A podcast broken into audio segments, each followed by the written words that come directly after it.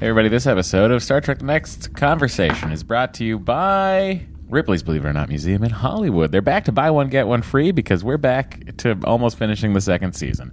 So if you're looking for something to do over the holiday season, i.e., uh, have some some folks visiting. You got uh, you got some some compadres, some friends coming by, and you're like, "What are we gonna do?" It's uh, Christmas in Hollywood. Head up to Hollywood and Highland, the center of enter. What do I call it? The crossroads of entertainment. Hollywood and I Highland. think you've been saying the center. Well, the center of entertainment. There we go. Uh, just head over there. Tell them you heard about it on Star Trek: The Next Conversation, and uh, you'll be given a buy one get one free into the auditorium. You can say hello to our friend Corey Dacey over there. Say hi to Corey. Tell him Andy sent you, and give Corey ten out of ten Andys. That'd be nice. Uh, so uh, it's buy one get one free at Ripley's Believe It or Not Auditorium in Hollywood, California, at Hollywood and Highland, the center of entertainment. Believe it, I or not. I would love to hear Jack Palance end a show that way.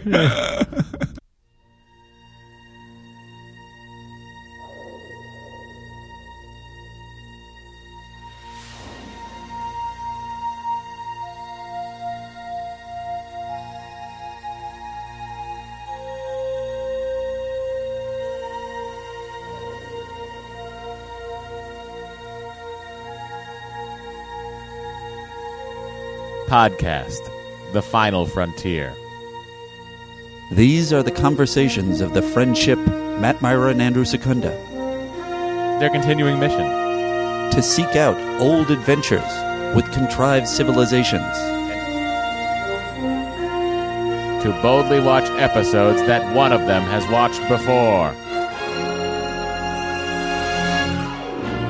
Hey everybody, welcome to Star Trek The Next Conversation. I'm Matt. I'm Andy. Welcome all the new listeners who heard Andy on James Bond. That hasn't happened yet. Andy's uh, headphones are not uh, high enough. No, I'd like to Uh, actually turn them down a little bit. I want to turn them down. This is, I think Andy's got a new sensitive ear. I- It is uh, not normal. It's not. It's not uh, applying to real life. I can never hear what anyone is, is saying. you know what's funny about this is we are uh, uh, currently have cranked it down to about 70, 70 the volume. You know, 7 we'll And that say. should. That would be low. uh, that is low. I usually have it at ninety. What's What's there's going gotta be- on? Can you? What's happening, Andy? Uh, see, I want to do a test where you put these on, but you, You want me to see if those are Louder. Louder? Yeah. They're coming out of the same thing, the same headphone. All right. All right. I'm a sensitive person. Andy's a sensitive person. In my and ears, You're a anyway. sensitive bunch. Uh, newsflash, everyone. I, I realized we are going to hit season three by the end of the year. Oh, crazy! That'll be that'll be our little gift That's our Christmas present. to ourselves to, and everyone. to Andy is to give him the uniforms we all know and love, give him the. Uh, I feel like we should have a guest before the the the good episodes start coming. Quite possibly. pick It'll- someone it'll for a never terrible happen. episode. Andy, there are terrible episodes in every season. All right. They're not home run. They're not putting out 26 home runs a year. No.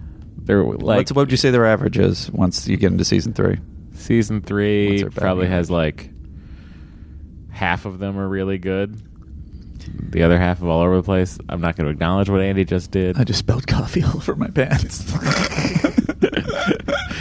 Um, well, we're we're back. I'm better than ever. Um, so, well, that was loud. I'm sorry. Uh, what was I going to say? If Charlie Rose goes down, I would like to be the next Charlie Rose, just doing stuff like spilling coffee on my pants during the interviews. uh, Charlie Rose has gone down. Is he down you're, already? you're welcome to be the next Charlie Rose. okay. Congratulations, Andy. Oh boy, that was easy.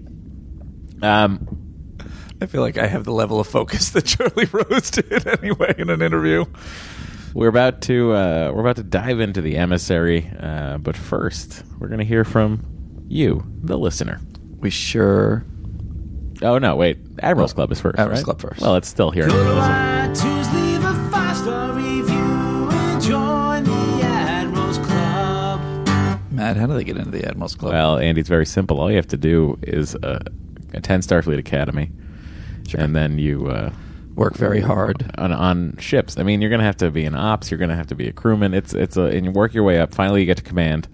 Then you get your own ship. Then you prove yourself worthy of uh, an admiral rank, and uh, you'll be in the admirals club. Or leave a five star review on iTunes for this podcast. iTunes. Here's one from Kyle V. E, ABE 2010. Um, he says, Most fun you'll have watching? So much bad TNG. You loved or hated him on Nerdist, and you never heard of the other guy. uh, but Matt and Andy are a joy to. It doesn't say. Oh, boy. Uh, That seems appropriate. but the end of it is not afraid to call out and make fun of the terrible episodes or make fun of themselves. Matt and Andy deliver laughs every week. My favorite Star Trek podcast. Oh, Here's Star another one Trek. from the awesome person with the E missing on awesome or the second D. Five Pips, the podcasting that's equivalent. this is funny. The podcasting equivalent of Kaczynski and Barkley. Give the finest Star Trek podcast in the Alpha Quadrant. Thank you. We are the podcasting equivalent. I guess I must be Barkley in that pair. Um, from the, we have an entry in the United Federation of Planets President's Circle. Oh wow. Um, today we inaugurate Lauren, who sa- gives us $20 uh, to sttncpod at gmail.com, which is also where you can write us uh, through PayPal. In the spirit of Giving Tuesday, I am Oh, that's very sending nice. uh, a donation uh, to my favorite podcast characters, Matt and Andy. Keep up the good work, guys. Don't worry. I'll keep sending you inane emails as the mood strikes me, Lauren. We like inane emails. Where would you say that that 20 is going to, Matt? Uh, at this point, coffee Coffee. to keep us up for the podcast. A um, Captain Janeway style coffee. Black. That's how I take it. Uh, and those uh, are our Admirals Club. Thank entries. you, everyone. And that was the Admiral's Club. Andy, so far I'm enjoying your brevity. Let's see how we do on the hails. Ooh, you said it at the same time. That was eerie. Um, hi, Matt and Andy. Captain Picard's interaction with Lawaksana Troy as Low walks on it. That's nice. as, as she as the actress herself uh, presents it is a lot like Charlie Brown's awkward interaction with Peppermint Patty. Take care, Sarah. Oh, that's That was funny. funny and accurate. Um, then we have a a call. If you want to call in, you can call and do eight one six E Trek TNC. Here we go. Oh, I didn't I didn't frame it right on my screen, so I can't reach the play button. There we go. Hey, fellas. Hey, Andrew. Um, hey, Matt. Uh, so I've been thinking a lot about uh, all these terrible episodes that you guys have been watching, and uh, this is Charlie, by the way, from Chicago, and and I, I feel like something that's missing uh, that was present in the first season was you know good Trek ideas, like good Trek ideas gone bad. I mean, I feel like there's a lot of episodes that that we've watched that have that you guys have talked about that had a good idea and then they were done terribly. Oh, that's interesting. Um, but I feel like, and maybe Matt could talk about this. Um, does it feel like the, the even the the, the g- germ of good ideas has just gone out the window in this season, and maybe that's a result of the uh, you know the strike at that time? Um, because I feel like later episodes are just like strong ideas, strong execution. I mean, these episodes didn't even have strong ideas. Anyways, thanks. Uh, everything's great here in Chicago, and I'm glad that uh, Matt is finally getting sleep again. Thank See you you. guys. Bye. That is a very good point. It is. It's, Um, it wonder. It makes you really wonder when you sit in a in a writer's room and you come up with ideas. They call that breaking stories, and um, it, you wonder what their story germs even were with a lot of these. Yeah, I I find it um, interesting. Like I do remember more in the first season us going, well, that's a conceptually that's really great, Right. and I feel like we haven't been able to say that, particularly in this last run of episodes. Right. That's It's been that a- feels like that it's- would be uh, Hurley's influence. Really, I would say other than Q Who, Uh-huh. right? I would say the last ten episodes have been pretty awful, I mean, Measure a Man was in there somewhere. and I don't think that was in the last ten. It wasn't. Could have been, and if it was, you'll tell us. Um, yeah. Well, whatever the case, yes, I agree with you in spirit. That is, uh, uh, it's very strange. I really want to get writers on here and ask about, the, especially that second season, even more than the first. Because as I said last time, the first you can kind of say, all right, they're figuring it out. In the second season, it's just like, what's going on? What- Right. Anyway, uh, Matt and Andy, I made the mistake of using Urban Dictionary to look up the term Matt used. This is another writer issue. Laying pipe. I expected there to be some use of it as sex slang, but it didn't expect it to have to go to the last entry to find the way Matt was using it. Gave me a good laugh. Megan Scheidel. Playing pipe is What a weird um, thing to look up, or rather, a weird place to go for. urban. I guess where dictionary. else would you get that de- definition? I guess she just knowing you assumed that it was uh, it was something dirty. um, uh, laying pipe uh, for the people who didn't look it up is when you have a character just spouting a lot of exposition for plot, um, like laying the groundwork for plot exposition. Yeah, you gotta you gotta lay the pipe before the toilet flushes. You know what I mean? We'll see. You made it dirty again. Hey, Matt and Andy. Depends on what you're doing in the toilet. what else would you be doing on the toilet? Cleaning it. Oh, Yeah, think about that. That's true, Matt. Some nice Good blue water. point, Some yeah. nice clean blue water. That's all Matt does. He It's doesn't. just cleaning constantly. He doesn't have uh, any any place to. Uh, uh, uh, never mind. Um, does Data? Out of curiosity, we've talked about his genitals, but have we talked about his butthole? I mean, does he go to the bathroom? he eats. It's got to come out He somewhere. eats. Okay, Yeah. there you go. He can eat. He can ingest, and he does. Although that does seem kind of. It's funny. You're making the perfect man, and then it's just like, hey, make it, make it, just to make him like a man, because there's no real reason. Let's give him a thing that he ingests and then poops out. Seems weird. Agreed. Matt and Andy, I'll keep it short for Matt. I was listening to the latest episode of Manhunt, Manhunt, and Yeah. overheard you mention Star Trek and Hamilton. That was me.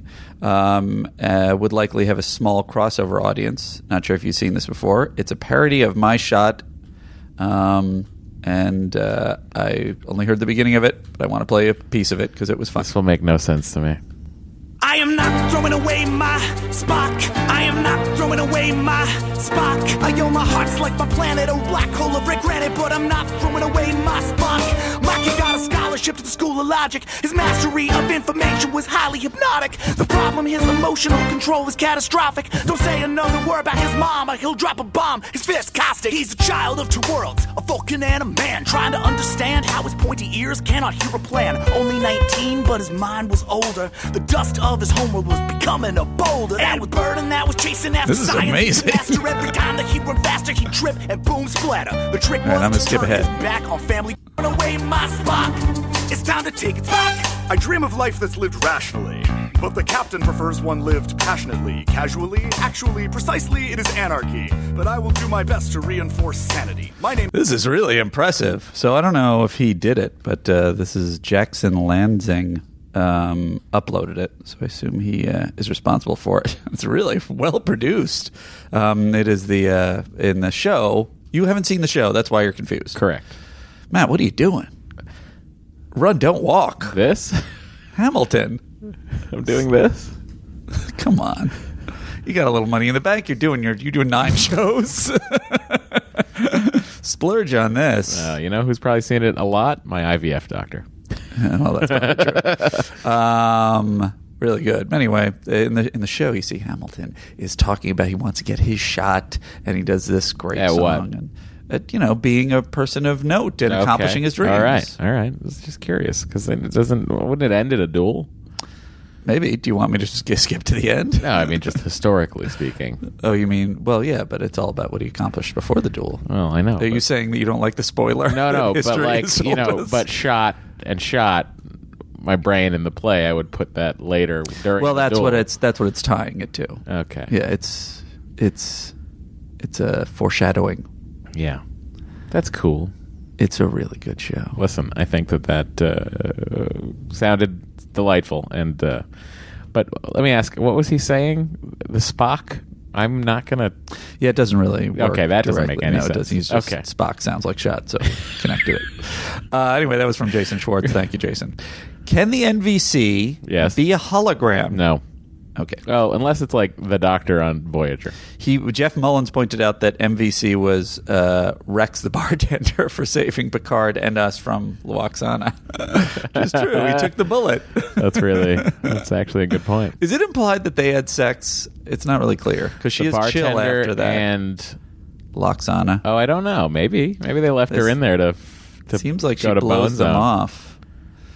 Um, here's uh, another call we got. Um, apparently, we skipped something. I don't know.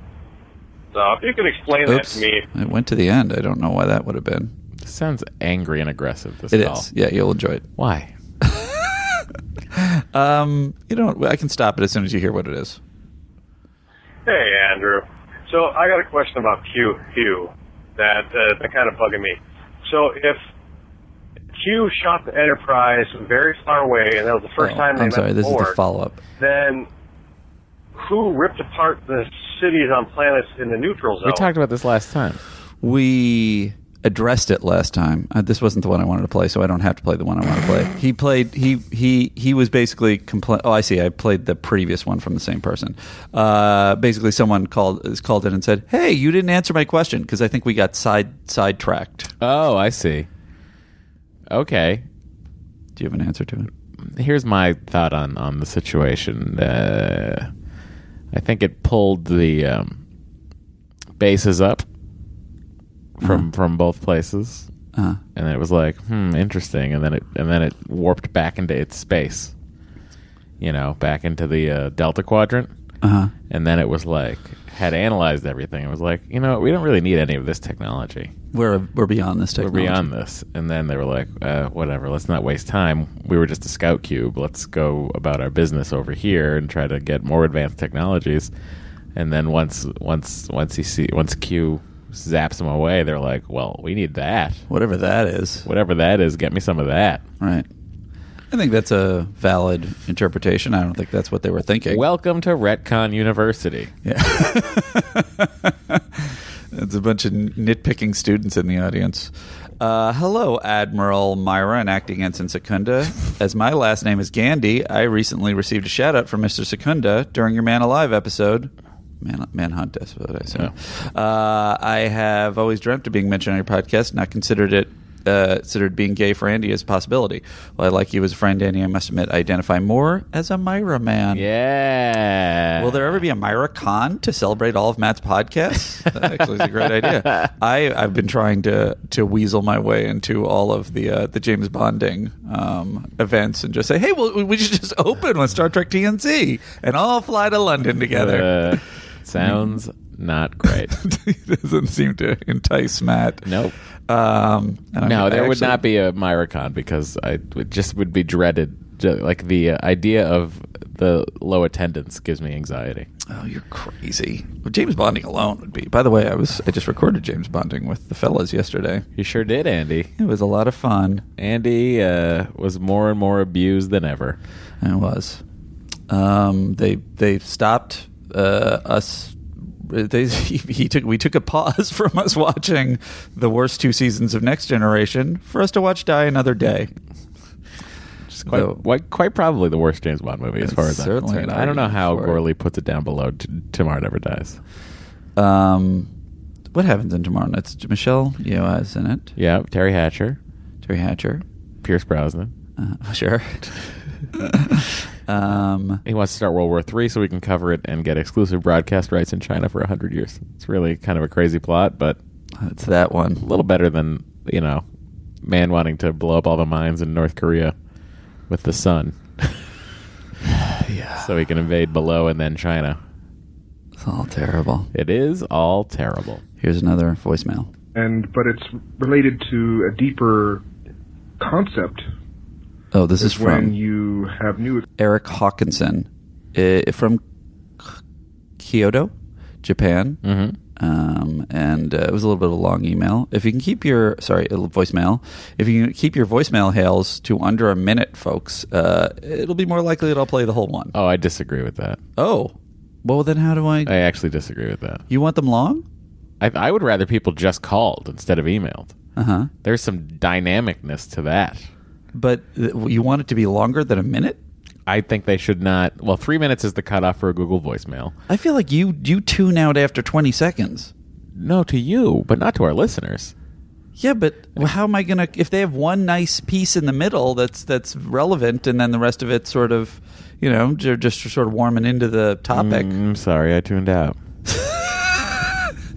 You're saying makes no sense. I was saying just keep it under a minute. I wasn't saying. I don't think they should have to keep it under a minute. Well, If then they- if what they do you go- I think that's- suggest? I, I think it takes as more the person effort, who I'm listening to all these more things effort do. to. How many voicemails do we get a week?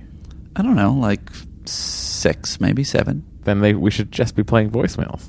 Only voicemails. Yeah, if If you're getting vo- people, I think it takes You know, more you effort, can't more edit effort to a call. voicemail. I know, but we can talk over them, Uh huh. which I don't mind doing. But this is like two hour, two minutes and fifty, two two minutes and fifty seconds. Well, let's hear it. you want the whole thing. Let's hear it, everybody. All right, this will be Let's a see if great this is a experiment. mistake. Let's see if this Okay. is a mistake. We'll see. We'll see. A where lot this is. riding on this. All right. There's a lot riding on this. All right. Let me get it to the beginning. I don't know how to. I mean, we're already 18 minutes into the podcast, which is very long. Hello, Matt and Andy. I'm Eric Hawkinson, Hello, Eric. longtime listener, first time caller from Thank you. Kyoto, Japan. just trying to fill I it got a out. lot of uh, Japanese related stuff related to the show as well. I'd like to talk about, but I want to introduce to you a Japanese uh, saying because I think it relates to the show and to Star Trek a lot. Mm-hmm. It's called onko chishin. Oh, Onko chishin. Uncle Chishin. Uh, literally translated, it means examine or re-examine the past to learn something new. and but it's related to a deeper concept is when you have new experiences and new ideas and you go back and re-examine some knowledge that you already knew about you can relate those new concepts and experiences to it and learn something new you Okay. might have experienced this by reading a book as a kid and going back and rereading it as an adult and you pull out completely different meanings and learn something new in the process. And I think this relates so well to Star Trek because I can't think of many other examples where you can rewatch a show at several points in your life and make so many deep and interesting connections to your own experiences as and on, not only that project those into the future. Mm-hmm. And this relates to you guys because uh, you're watching a show that one of you has watched before. and anyway, Nice. so, Someone listens to the um, intro. Matt is reliving uh, parts of the show as we as he goes back and re-examines them, and uh, Andy's doing it for the first time. So uh, you're both in different relations as far as experiencing the show for the first time or not, but you're experiencing Onko Chishin together Huh. because one of you has childhood experiences or maybe even later in life or rewatching it and you're connecting those to various points in your life and now you're even connecting them to your work experience as writers. So please remember the Onko Chishin aspect. Side note, Onko Chishin was the theme of TEDx Kyoto, which I helped produce, which had the only Star Trek actor produce a TED Talk. Uh, George Takei was on our stage Oh. a couple of years ago, so if you're interested in hearing his talk about, uh, w- it's called Why I Love the Country That Once Betrayed Me and his experiences in a Japanese internship camp, uh, please look that up. All right, guys. Thanks for Solid the show. I'm gonna keep voicemail. listening. That is a solid voicemail. Yeah, I, well, obviously, I thought it had uh, pertinent points. Otherwise, I wouldn't have, uh, have have selected in the first place. But you cannot argue that it was a verbose voicemail.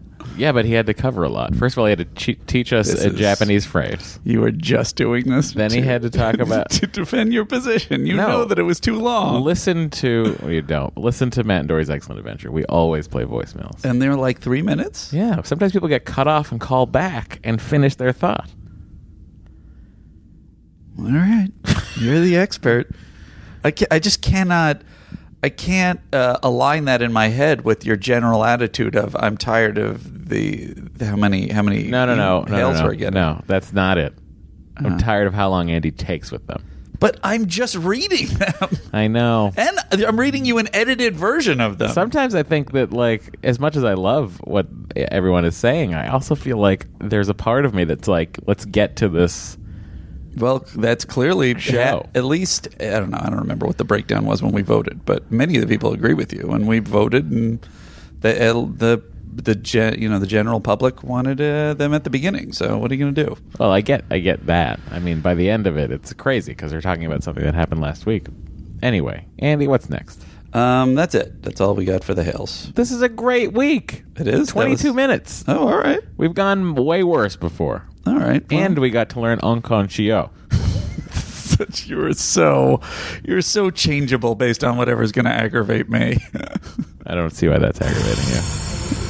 Trading frequencies closed, sir. sir, sir. All right, Andy. It's time to talk about The Emissary, Yes. which is uh, production number 146, aired the week of June uh, 10th, 1989.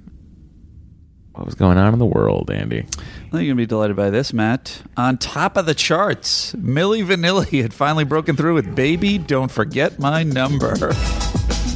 What? or whoever sang this had broken through with it. I mean, that's the name of the group, you know? Did they ever establish who really? Yes. I don't know who it was, though. In the UK, uh, they were still listening to Sealed with a Kiss by Jason Donovan. Uh, All I Really Need to Know I Learned in Kindergarten by Robert Fulghum was a bestseller. Jesus Christ.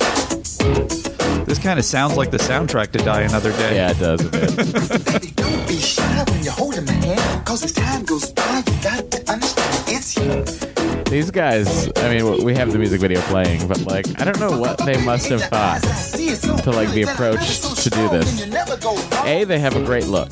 Like, they look great. Like, they look like pop stars. Sure. So, they have no singing ability. And they're approached by a producer and said, It's crazy. The producer's the one that set it up. Yeah. Said, hey, I'm just going to put you together. And you know what's interesting is with the later boy groups where they, you know, went through billions of auditions and just Yeah. picked the right characters that were also talented. There's so many talented dancer singers in the world. If you're just gonna manufacture people, why not pick people who can sing? Right. Like they had a unique look, but they weren't that unique. Anyway, what else is Anyhow. happening in the world? We got distracted by the Millie Vanilli number. We sure did. Um, also, Tim Burton's Batman began its reign at the top of the box office. Oh, boy. There was plenty of turmoil against world governments. A military coup ousted the civilian leaders of the Sudan while Greece's prime minister resigned. Um, the show about nothing, Seinfeld, premiered on NBC, beginning its nine, historic nine-year run. Do you remember what it was called originally? Seinfeld Chronicles. I remember that too. A lot of people don't register it that I bring that up to, but of course, my co host, Matthew Myra, would remember. Multiplexes were stacked with what has been described as the best, Best summer, summer, movies. of all time. Last Crusade, the greatest indie movie. Disagree. Uh, you had Batman. You had uh, UHF, Weird Al's, but it probably didn't make that list. Uh, it is a strange list. Uh, Dead Poet Society, Star Trek Five, okay, um, License to Kill, nice. Ghostbusters Two. Yeah, This is a cavalcade of terrible films. cavalcade of things I've watched repeatedly. Uh, well, I don't disagree with that. Honey, I Shrunk the Kids, Do the Right Thing, and Weekend at Bernie's. That is a, just a crap show, but by all and large, multiple, all multiple viewings for me. I in my don't life. dispute that either, but they're all bad. And Time Magazine's cover had Kevin Costner, the new American hero, on it. Sexy, smart, and on a roll. Wow, Kevin, what happened? All right, Question. I guess Waterworld and the Postman happened. Yeah, hubris, hubris happened. All right, guys, I'm so glad that we're out of that. It's really interesting how, when at different times of day, our energies are different. I feel like you're a little bit sleepier today, and I'm more juiced up. And when we did it at eleven, uh, I was uh, I was more awake, and you were more, or I was I was more sleepy, and you were more awake. When did we do it at 11? I don't know. I feel like we did it really late one night. On the other hand, I think you might have left early, and then I uh, from work because you were on set, and I I don't know. I feel like you're imagining a podcast recording that didn't happen, but also like I'm usually I, I tend to be upright and going at like 11 p.m. Yeah, I tend to be. you're a nocturnal. Last night was not Creature. great for me. I was very sleepy. Uh, okay, so we're talking about uh, the emissary Sure. sent to assist the Enterprise in stopping a pre-alliance Klingon sleeper ship that could awake to prey upon helpless United Federation of Planets worlds, and is, is a special envoy from the Klingon Empire, half human, half Klingon female, named Kalar. Is that how you pronounce her name? I don't know. Can we look it up? Kalair, Kalair, Kalar. I feel like it's Kalar. That's what I keep hearing in my head. Uh, whose advice is to destroy the ship is rejected by Picard. Turns out to be a former lover of Worf's. He insists her playful advances, resists her playful advances. I'm sorry. finally revealing his pent up feelings left over uh, from them la- from their last parting. Later, Kellar tries out Worf's holodeck combat program to relieve her mounting stress, finding her there and joining in the fight. A battle roused Worf grabs Kellar as they consummate their passion. The couple's newfound intimacy is shattered, though, when she storms out after refusing Worf's marriage proposal, traditionally offered after making love. Pretty great. Kellar's original mission finally brings the two back together. The cruiser's crew awakens before being intercepted, and Picard lets Worf and Kellar masquerade as the Enterprise's commanders. Worf doesn't blink in the ensuing standoff and pulls off the ruse, winning kudos from his captain. Seeing Kellar off privately to take command of the ship, he at last agrees with her that neither will be complete without the other. Uh, there you go. That's the, that's that's the episode. What a what a fun character exploration we get of Commander. Sorry, not at this point, Lieutenant Worf. Um, I really, I really like this episode, and I also got to say, uh, I think I was a um, Susie Plaxen in Klingon makeup naysayer Yes, prior to you this were. episode. I only liked her as Doctor Solar the Vulcan, and uh, you know what? Her, her quality, her magnetic quality, it uh, it carried over into her being a Klingon. She uh, she really she really delivered. Sure, she'll be delighted to hear that, Andy.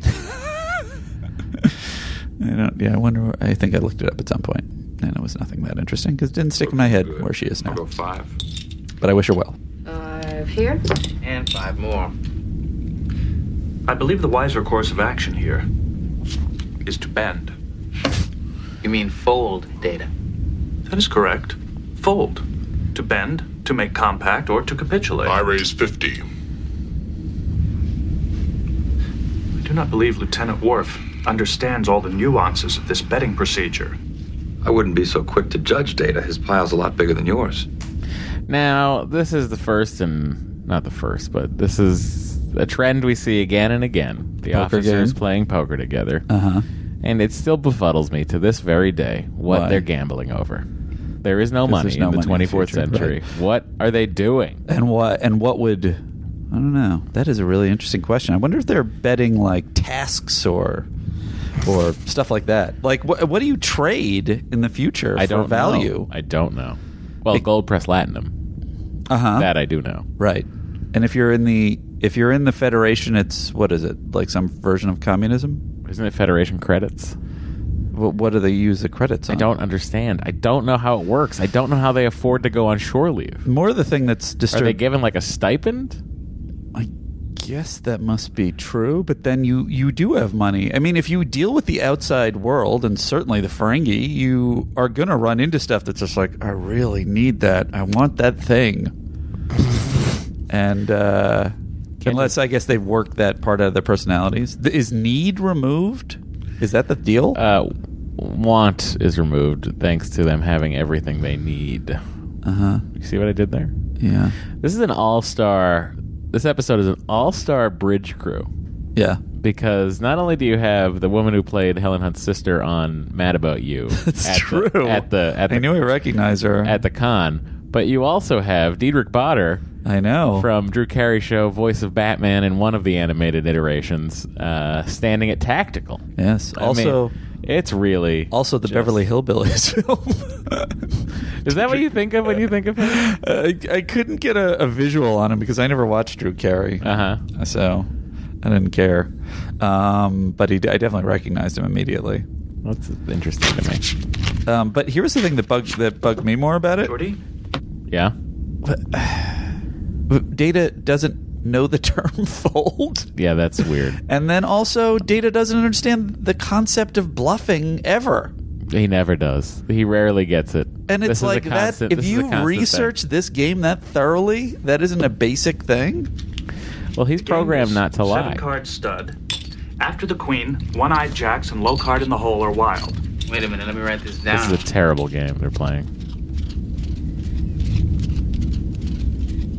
Feels like he could have done that faster. I think he doesn't want to confuse anyone. Uh huh. Even the way he looks at the cards, it's It's crazy. nice that they asked Open with Pulaski 50. along. Bridge to Commander Riker. We're receiving a Class 11 emergency signal from Starfleet Command. Is that way. Vader? 50. I don't think that is. Klingons. But it sounded like you said a right. classy signal. Oh, um, so just just to, before we get off the the poker, yeah, Oh, I feel like it was a little bit. I think it was him, that tactical officer. Three tactical officers in this episode. Out of character for Worf to be good at poker. He's usually bad in other episodes, isn't he? At poker? No. I feel like he's always No, losing Worf's in the pretty other good at episodes poker. and is, is it- well, this whole Klingon episode's frustrated. really about giving Worf a win.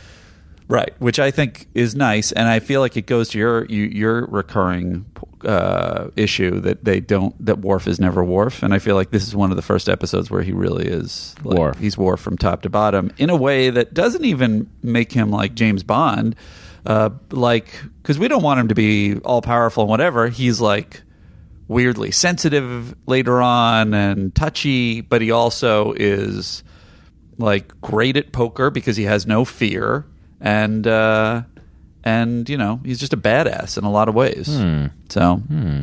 i like it interesting andy I had not thought about that. Now you have to. Thanks for your Okicha. What, what was it? I forgot the phrase already. Emergency signal reads as follows Enterprise to divert to coordinates 423 by 112 by 51 immediately. Further orders forthcoming. That's it? What's the emergency? The message did not elaborate, sir. You'd think they'd at least give us a hint. Of course they didn't, Captain. Warp 8. Whenever Starfleet gets enigmatic, I know we're about to face a challenge. Engage. Cold open rating, Andy. What would you give it? Mm, six and a half. Oh, all right, all right. A little above average. It's a lot above average. It's probably like a seven, actually. At least they're setting up something. You know Uh, what I mean? At least you're like, i well, can see what se- is no right there's something happening the thing the reason I, I don't give it above a six and a half is because we don't know what it is they're giving us they're just saying something interesting is happening i give it six and a half because the poker scene is really effective characters other than I the dis- problems we've discussed and thematically sets it up so Nation is a point near the Baratus system. That area was colonized recently, as I recall. The first Federation outpost was established 34 years ago on Baratus 3. Since then, the Federation has colonized several planets in that sector.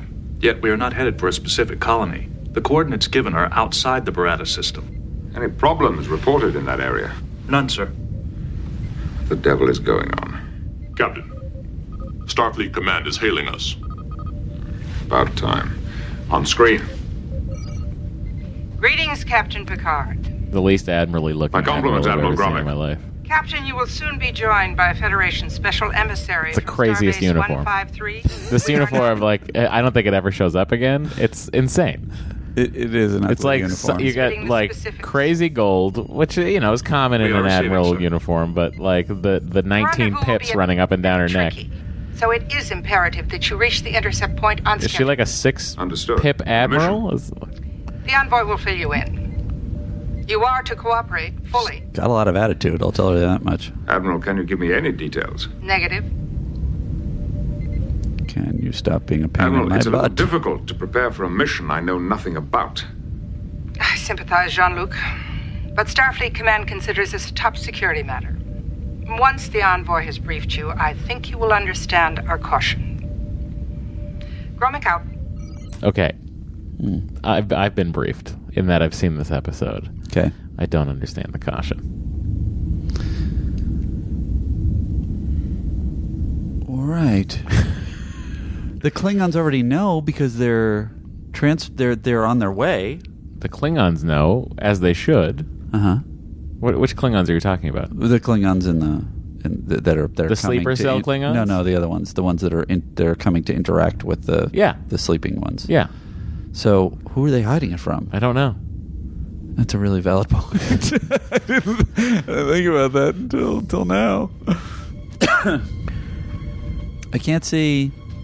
Data. Andy, are you What- okay? you can't see. What was What's Ad- happening? What was Admiral? Was that Admiral Gromick? Yes. Georgian Johnson. Georgian Johnson. He was on another world. Uh huh. Um. Hmm. She was, in addition to Johnson, the show starred. Oh, Kelsey Grammer was on another world. Did you know that? I did not know that. 1980, she acted in Health with Alfred Woodard, Woodard and in Looker. I remember. No, Looker. Alfrey is a Trek alum. Uh, None of these things are good. Blind Date with Armin Shimmerman. Mm-hmm. Sure, another Star Trek alum. Where are you getting this from? The Star Trek alumni page? Yeah. Huh. None of these things are interesting. Please, please continue. I never thought they would be. Well, you were correct. Is transporting the envoy? Apparently, there I were think no usually when there's a cast person that we neither of us recognize, right? We don't need to look them up. Well, you you took my other ones that were more interesting. So dig a little I deeper. took them. I'm sorry. You The stole envoy's them. aboard a Class 8 probe. Class 8 probe is just over two meters long. This is true, number one. But if the transmitters and the sensors were removed and a life support system installed, there would be just enough room for one person. And it is designed to travel at warp 9. By sending the probe to meet us rather than diverting the Enterprise, I don't see they are how this saving thing us travels at warp 6.1 nine. hours. I guess it's all. Feels that time is of the essence. But I guess I don't know. either. I was going to say it's all like the reason that there's so little space is hell of a way because to it's all transport Federation warp dignity. engine. Maybe. It seems like you would Seems need very shields. You would need a dangerous bunch of to different ride shit on in a- there. ride on a warp Three, one, engine like Mark that. That's why she's such a We are badass. on a course precisely parallel to the probe, sir. Increased speed to warp 8.9. Good visuals in this. Great visuals. 8.9 I. Full sensors on. uh, Hallmark of the early seasons of Star Trek. Although I wonder if the the uh, when they finally see the Klingon ship, if, that is old stock Star Trek footage because it looks so. It is familiar. from it's from the motion picture. far as oh, I can there you go. determine, sir, very Little. There are Andy, four colonies in great, the Barad great eye, system, buddy. as well You got a great effects eye for visual effects and sound effects. I think Your effects star is second to none. No, I can't recognize disagree. human faces, but uh, you know I got something. You can certainly recognize when a Klingon battle cruiser has been seen before. I know when they're using effects from Buck Rogers. Ladies?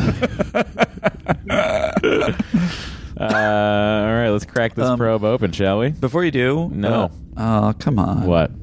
I just had two two things. I'm sorry. I know this is going to drive you insane. Uh, from the poker scene, the uh, Jordy, uh, everyone because everyone keeps tweeting. you seem at to us. have more of an agenda than I do. You should direct this.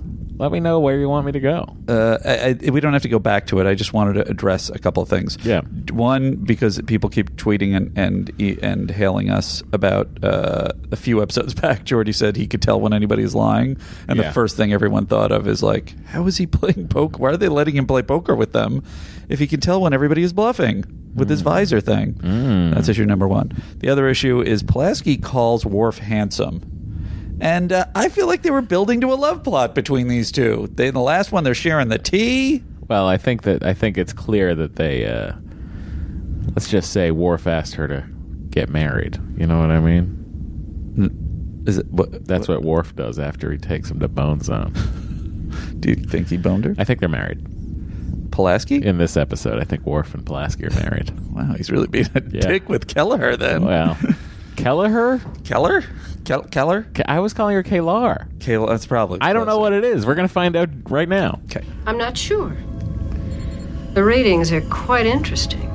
Why does she not know she's a Klingon? That's Half that's human. crazy, by the way, that she doesn't know that. I greet you.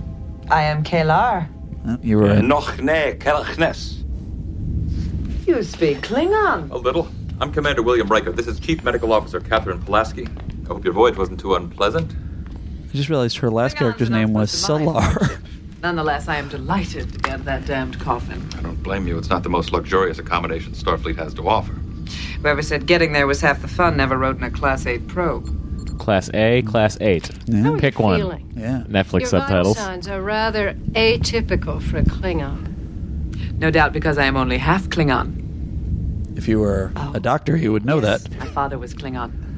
My mother was human. You know, my tricorder can scan how many new memories you've formed in the last 14 seconds. but damned if it can tell me if you're half Klingon, half human. And also, like, I think it's crazy that they don't. This conversation, I think they have. Uh, it's not here, but it's a hallway walk and talk with Beta, with the half Beta Z, half uh, human uh, crew member Troy, uh, Deanna, uh, Lieutenant Commander Deanna Troy. I, I, I want to give her a just due. She's a full fledged Starfleet Lieutenant Commander. How did she get that high on the scale? Well, listen, she gets to be a commander by the time we're done. Huh. Spoiler alert. Do they announce it or does it just happen? Oh, she's there's a whole episode There's about a whole her taking thing. her command test. Huh. No, I, I I look forward to that. Actually, Uh, anyway, um, back to my thing. There's like that, that conversation they have about whether or not Klingons and humans can have compatible DNA. Yeah. I feel like that's something the Federation would have known for decades by now. Sure. Anyway, we're back in. Present Special Federation Emissary Kalog. Oh, Worf is not happy about this. Welcome aboard. I'm Jean Luc Picard. This is Counselor Troy, head nod, Lieutenant Commander Data, head nod. No, no head nod. and this is Lieutenant Worf. So this is where you've been hiding. I told you we'd meet again. She loves a public scene. That's her Aren't you going to greet me? I have nothing to say to you. Troy's Troy's really feeling it. yeah. I don't know why I lost audio there. It but is I interesting why certainly why did. Troy, as soon as she doesn't come in the room, goes doesn't go like whoa. Awkward. Something's gonna be, something's about to go down with these two. She probably thought it was uh, something Riker had done to her in the hallway. Yeah. that was the feeling she was sensing. You too.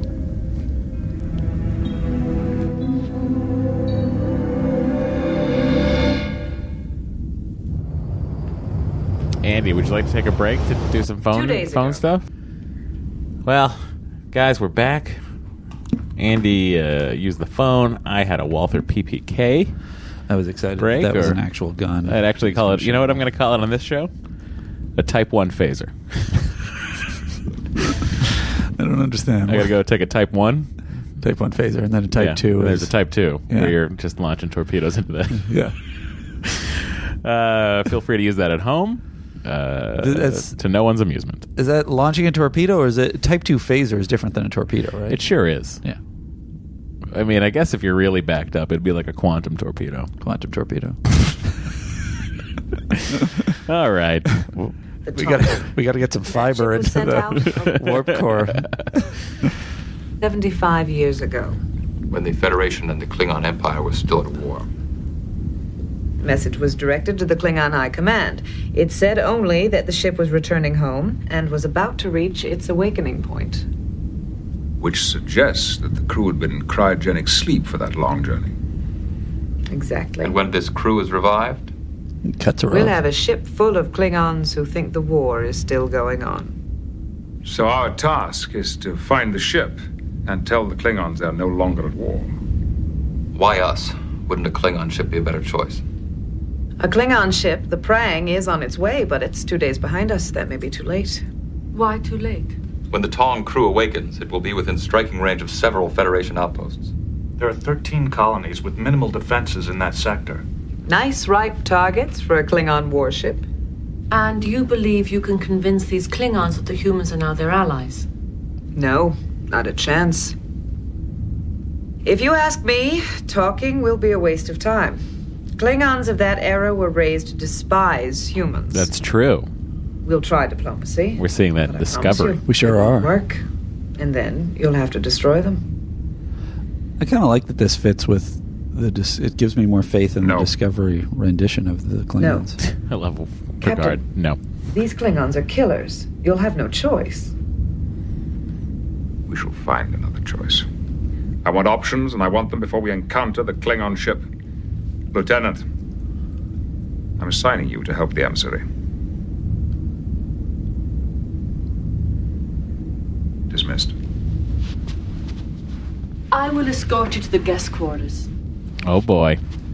Captain. And have a little girl talk. I do like this little moment between Picard and I love it. I think it really shows his his ability as a lieutenant, as a leader. Sir, I suggest Commander Riker or Data would better serve Special Emissary Kalar. Are there any personal reasons that you don't want the assignment? Yes, Any professional reasons? no.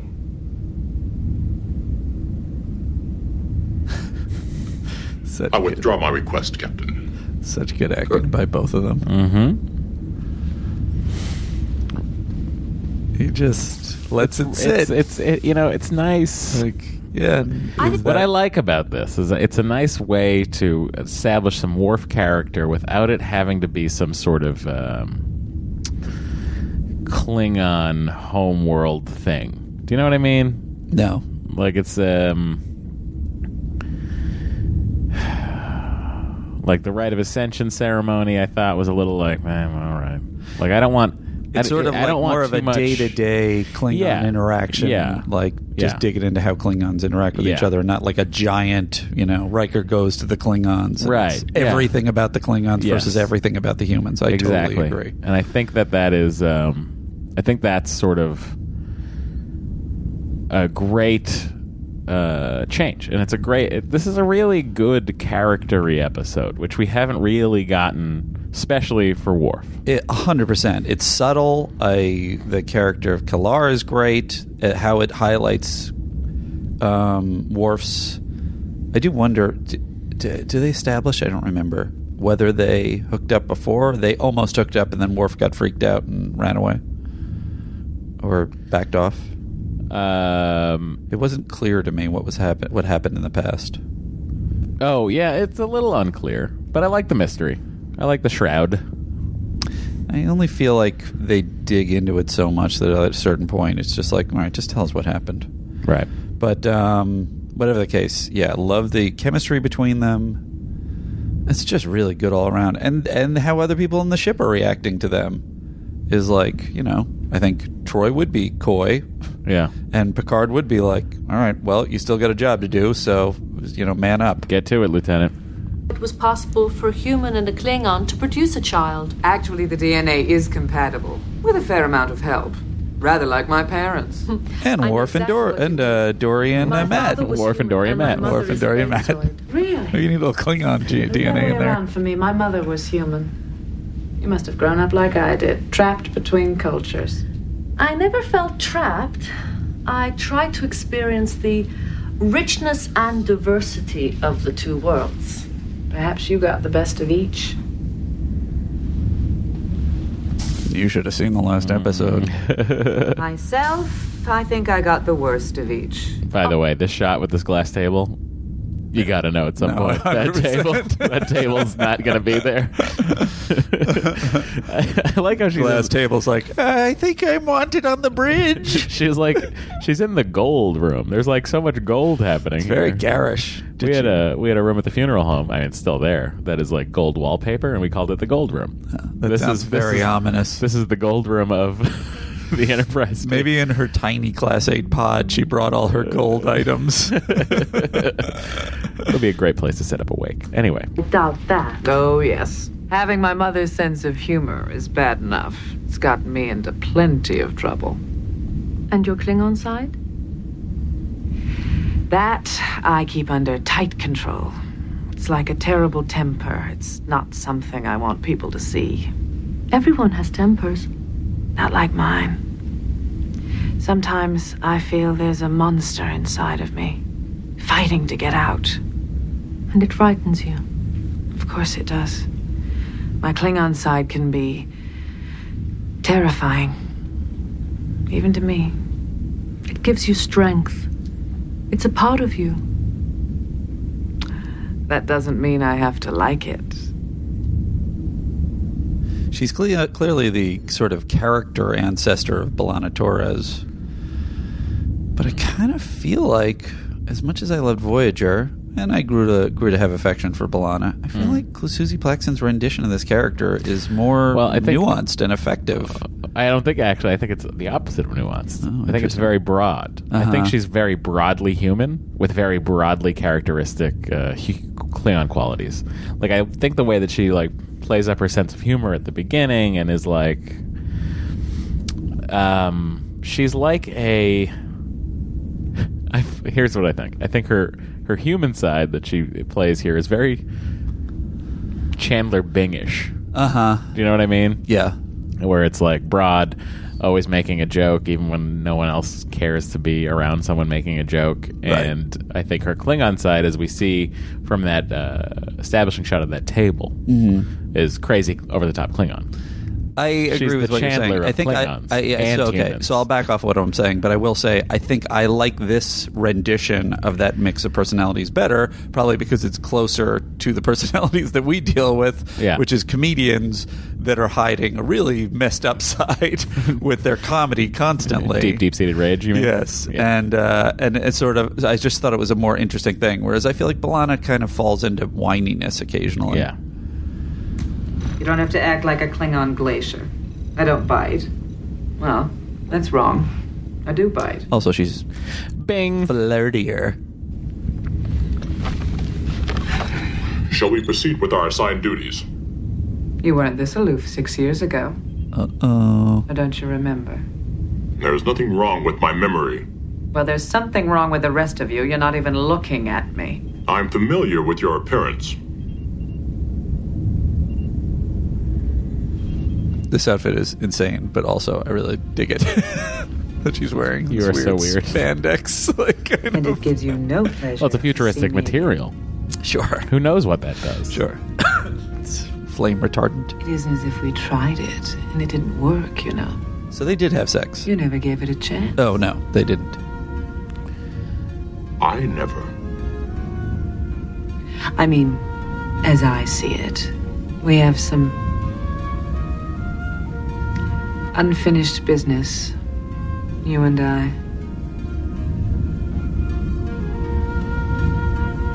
Not as far as I'm concerned. The what? What do you think of this like Kurosawa? I dig on it. the hill moment. I really dig it. Where the music I'm is such like a samurai film fan. I really, and I think it's appropriate for the Klingons.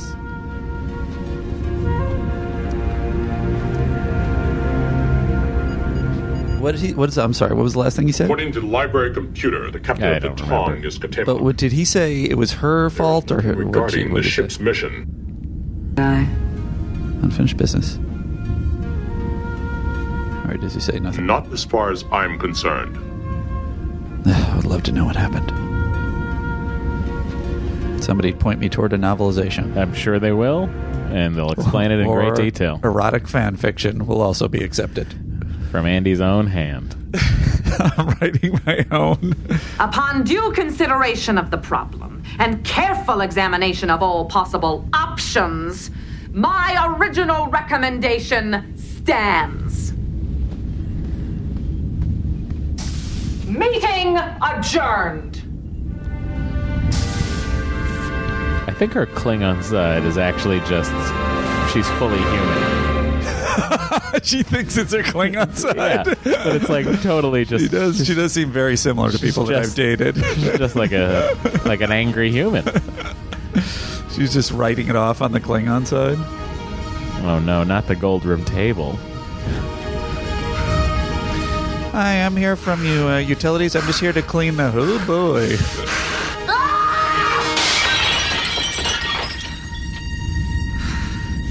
Are Klingon skins tougher? I assume so, right? I assume so too. She doesn't bleed or anything. Ugh. Come. I was just standing outside your room for 20 minutes, hoping I could hear. I was just waiting for that glass table to go. We put it in every Klingon's room. it's kind of an inside joke. Don't worry, we can just replicate another one right now. It's There's not a bunch of candy glass vases in this room, also. whatever you feel like breaking. Also, some of the gold is chocolate. anyway, anywho, anywho, what you doing? How's war? A lot of sparks between you two. Special emissary Kalar has declared a short recess, sir. I wish to run a full diagnostic test on all tactical backup equipment. We just ran a full test on those systems. I feel it necessary to check them again. Great. Sidebar over here. oh. Near the entrance to the observation lounge. Lieutenant, I commend your diligence. However, I'm concerned that you're working yourself too hard. Sir, considering the unknown elements we are about to face, Lieutenant, I order you to relax. I am relaxed. really funny performance. Yes, sir. It's just great. That's the kind of nuanced, non plot moving forward scene that is is a plot moving forward scene. They have a bunch of these bullshit Never before seen the lieutenant so unsettled. The Iceman's finally melting. So this is that's clearly what they're setting up in the poker scene at the beginning, the Iceman. Yeah. But he's never been the Iceman. So it's a little bit of I think he has been the Iceman. convenience. I think uh, I mean he doesn't he doesn't spout his emotions and everything, but he's not cool and collected. He's a fucking rage machine.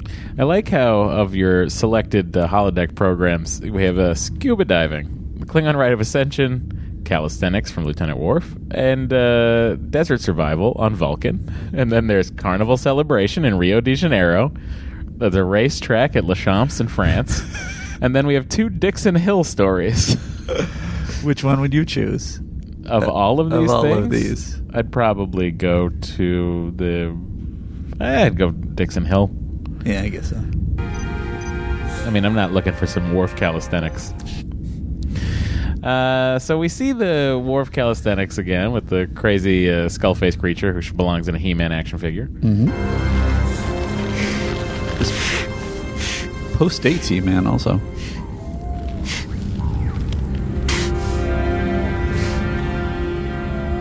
Worf is so hot right It's now. not much of a program.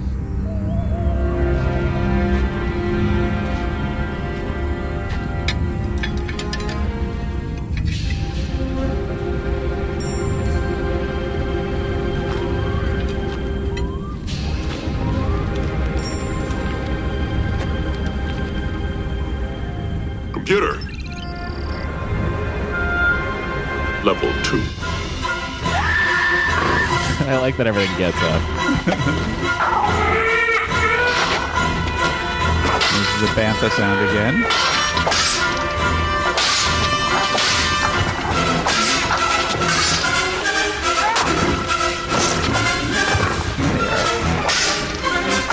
Fighting the crap out of those things.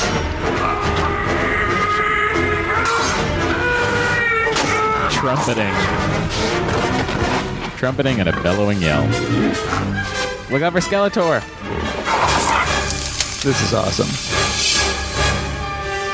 And I think the way he cut, he cuts him sort of through across through the chest, and then the top of him starts to slide off.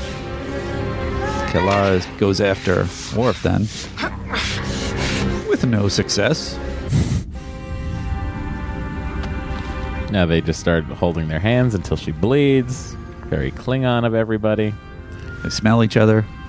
And then they have some post coital Calisthenics programs are better than conversations. And I gotta say, this is this is a tough scene as writers, as actors, as directors to sell these this Klingon sex scene, and they Well, think it's they not pull a it Klingon off. sex I know it's not the actual sex, but it's the prelude to sex and the postcoital. Scene. Yeah, yeah. And I think that could have been silly in 900 different ways, and it is a little bit silly, but it's it's hot and cute and uh, romantic. I dig the whole thing.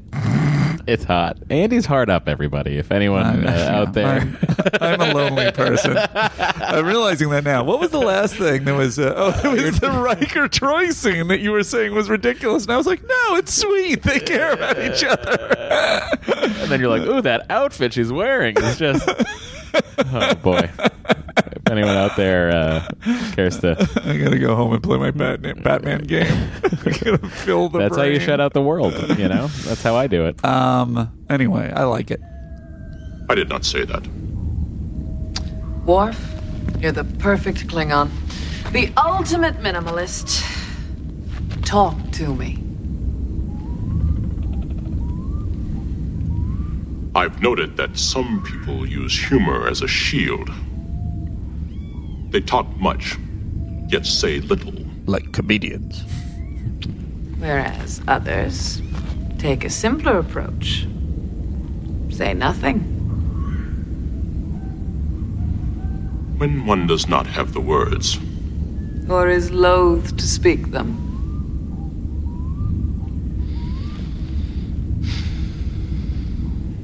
Why didn't we do this six years ago? we were not ready. I was. No. We were both too young, too unaware. We lacked commitment. I wonder how old Worf is supposed to be here. I really I'm would- sure I it was can be- wondering. It can Courage be as looked up. no longer. Dehangi? He's 25 years old. Wait, There you go. you can't mean. We are mated. Yes, I know. I was there. But And now we must solemnize our union with the oath. I am not going to become your wife. You already are. Don't give me that Klingon nonsense. Would dishonor our sacred traditions? Ugh, they're not sacred. They're absurd. Marrying you is out of the question for a million reasons. None of which stopped you earlier. Worf, it was what it was, glorious and wonderful and all that. But it doesn't mean anything. That is a human attitude. I am human. You are also Klingon. So that means we should bond for life? It is our way. Isn't that really true? It's crazy. Not Dehangi! See, they should use the uh, not the synth music. They should use the other stuff. I will not take the oath. Then this night had no meaning. And that I will not believe. What if you hook up with somebody and it's terrible? I think that a lot of Klingons, uh, all I think a lot of Klingons are celibate, as far as I'm concerned. Right. There aren't many Klingons with wives. It's just they this more about the war. Yeah. But aren't they? They're also like when when Riker goes on the Klingon ship, all those uh, Klingon ladies are flirting with him and saying basically they're going to tear him apart. Uh, you know, they're going to uh, sex him up. Hmm. So it feels to me like they're pretty promiscuous. Well, Andy, I think that's And- where you need to be. Worf is always smiling and gr- on a Klingon battleship, and Worf is always smi- is like remember when he's like smiling, and grinning, and like talking about Klingon love poetry and how the ladies beat the crap out of you, and Yeah. or maybe they don't have intercourse, maybe they just beat the crap out of each other. Maybe that's it. Ah, interesting. I'd love to know. Send me your send, send- erotic fiction. Send Andy your erotic tweets. You would have gone through with the oath, wouldn't you? Regardless of the consequences to our careers, to our lives. Honor demanded no less. What do you want? Is honor all you care about? Don't you feel anything else? No comment, huh? Poor android. Whose behavior do you find more perplexing? Human? Or Klingon? At the moment, I would find it difficult to choose. so would I. Okay. Oh, he When we brings locate in the tongue, data there to are cock two block too. possibilities. data really. Find the ship before it reaches the awakening point. In that case, I like we this could cut. Good cut. I was just going to say that. I said it first. Damn it. keep The crew asleep. Is that feasible? We can beam an away team over to the Tong and override their cryogenic controls, sure. That way, we simply await the arrival of the Klingon ship Prang. so that when the Tong's crew awakens, they're surrounded by their fellow Klingons. That would be ideal. But there's the second possibility that the crew of the Tong has already revived. They realize they're in Federation territory and attack the nearest outpost. They could have been on a scientific voyage. Klingons of that era doing research for its own sake. The point is, they may be reasonable. You point is that this is beside the point. These are Klingons at war with us. Whatever their mission was, once they see a Federation target, they'll attack. Could the Tong be disabled rather than destroyed? We could probably knock out their warp drive engines without damaging the rest of the ship. That would gain you nothing. Disable the ship, and Katemek will destroy it himself. Klingons do not surrender. If we don't reach Even the Tong to before its marriage. crew wakes up, you have no alternatives. I can't accept that.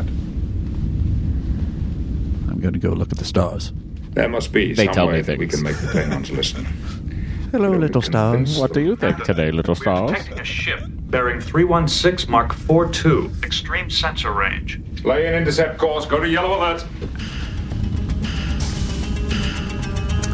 Klingons live to 150 years, also. So Yeah, that's he's true. super young. Oh, he's a baby. Blocking gamma ray output if I can tune the sensors to a particular band of. There. Got him. Transferring coordinates to help. Intercept. Warp two. Warp two, sir. Captain, let them die like Klingons in battle. They deserve that much.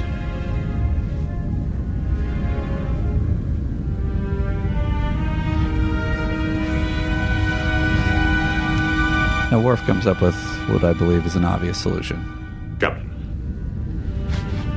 But what's not obvious is that they listen to him.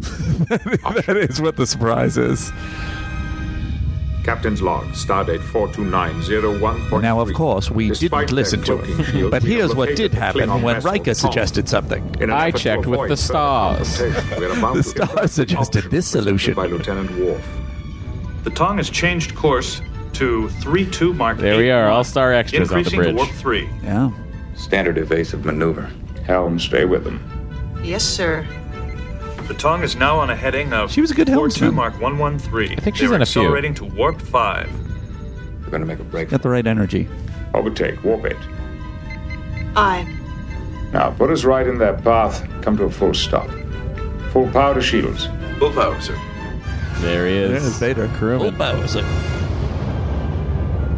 This w- this predated um, yeah by a while, right? Well, we've thrown down the gauntlet. Let's see if they pick it up. They're slowing to impulse, sir. I almost recognized the lens looks different Laser hit on forward on shield. that Klingon ship. That's why I Warming up recognized now. it. Oh, No that damage. it's fuzzy. I guess we piqued their interest now. I don't know, more cinematic somehow. Agreed.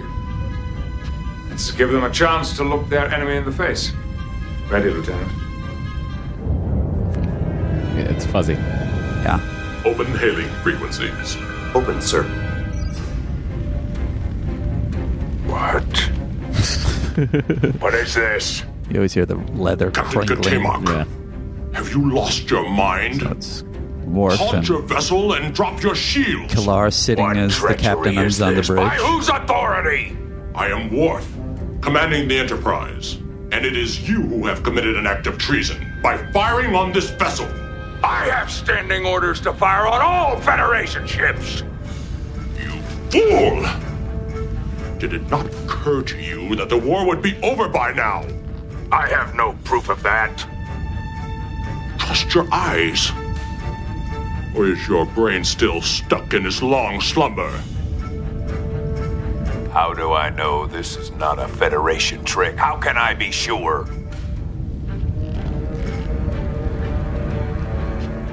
Captain, as you are new to this century, I have tried to be patient, but I will tolerate no further insubordination.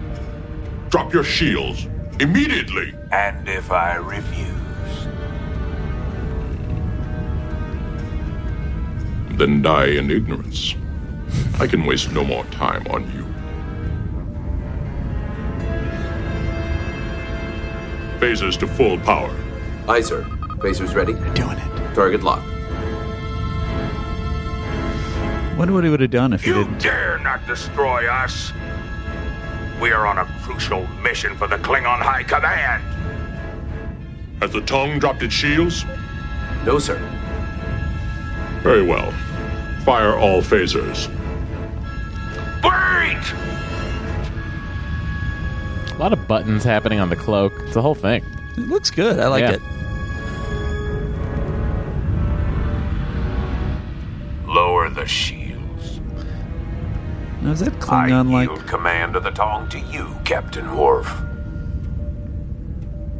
Long live the Klingon Empire. A wise decision, Captain.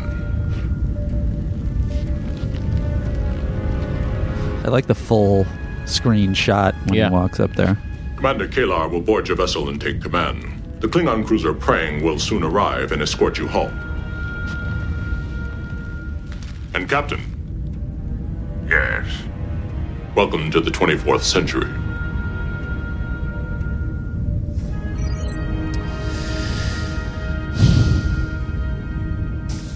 She said nothing in that scene. No. It's pretty great. Yeah. I return command of the ship to you, Captain. Thank you, Lieutenant. Congratulations. Very fine first command. Well done. I was watching on a tiny TV. How did you like command? Comfortable chair. Great. That is a great moment. All around. And you wore it well. I've got nothing to say to you. You wouldn't marry me.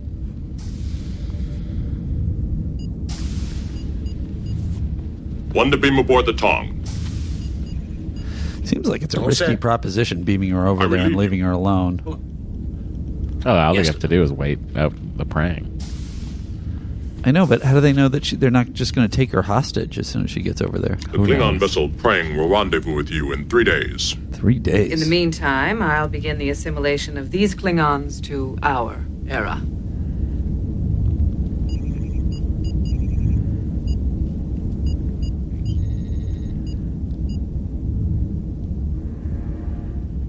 Is there anything else you require? No. Nothing else. I think it's a good performance. Mm, She does. She does. She really does. Sort of bring the character to. Uh, I think they really missed the boat not having her be a a regular in some You'd let form. me go without saying another word, wouldn't you? She nailed Vulcan. She nailed Klingon. What needs she nailed Worf. Just did a high five. Everything. We're about to go our separate ways again. and that disturbs you. Uh, We're children. Terrible. We're children. Both deserve to be I hid the beamed truth. out into space. Last night did have meaning. I knew it.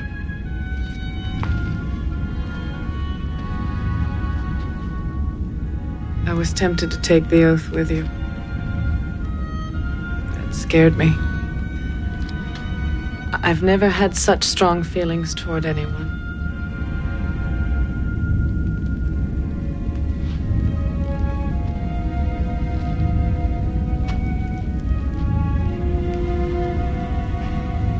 Wish they just punched each other. That'd be so great. Then it was more than just a point of honor.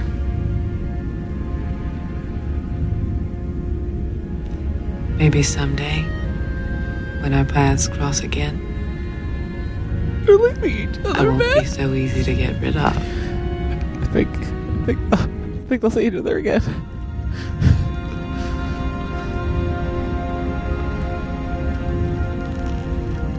They lock hands.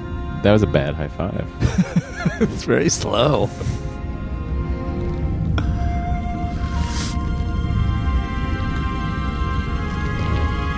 The Klingon locked hands goodbye. Beamed away, never to be seen again. Does she never come back? No, she comes back. Oh, great. Oh, I shouldn't have asked that. Sorry. Yes, they address it. Kalar. That's my blanket answer to you, right? Huh? That's what I'm supposed to blanket answer you. I will not be complete Oh, I without see. you. So it could be a lie. Jerry Maguire. Oh, Uh. yeah. Jerry Maguire stole it. I will not be complete without you. Stole it from Worf. Funny if in the extra footage of Jerry Maguire, he goes, As Worf said, you complete me. As the great Worf, son of Moog, once said in Transporter Room 2. I love it. I love this episode. I Well, really that's enjoyed exciting. it. Andy. It's really good. I love the I love all the wharf stuff. It was played well, directed by Cliff Bowl. Really nice, subtle hand. Way to bowl it, Cliff. We really didn't bowl it up. Um just nice all around. You blowing up there, buddy? Yeah. vastness of space. When the going gets rough, you gave it your all. You showed the right stuff. You managed to not blow the ship. Cause memories. That's why you're this week's MVC.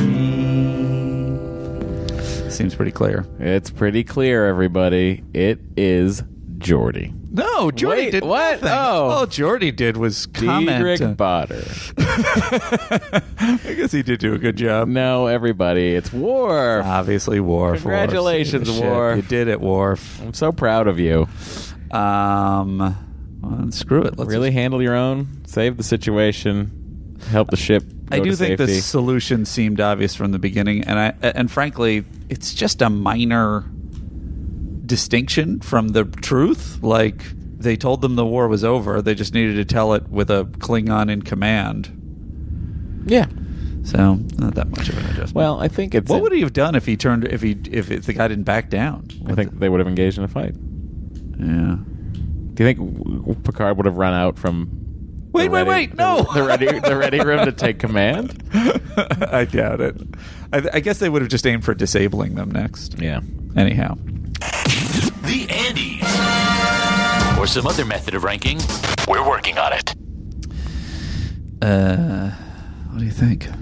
Uh, I have a pretty clear uh, number in my head. I'm going to give this uh, episode seven Andes Seven Andes, A. out of ten. Seven Andes out of ten. I was going to give it an 8 Uh-huh. Um, it feels like that's overstating it a bit because there is no real danger or action or, or you know, threat. it's but really there's- just a character It's a storyteller, and it's a story about a character that we've known for I'm gonna give now it seven point five. I just really was- 40 episodes. I just I just love the handling of of Killar. I love the handling of Worf. Seven and a half Andes. Seven and a Bringing half the average Andes. of this episode to 7.25 Andes. That's true.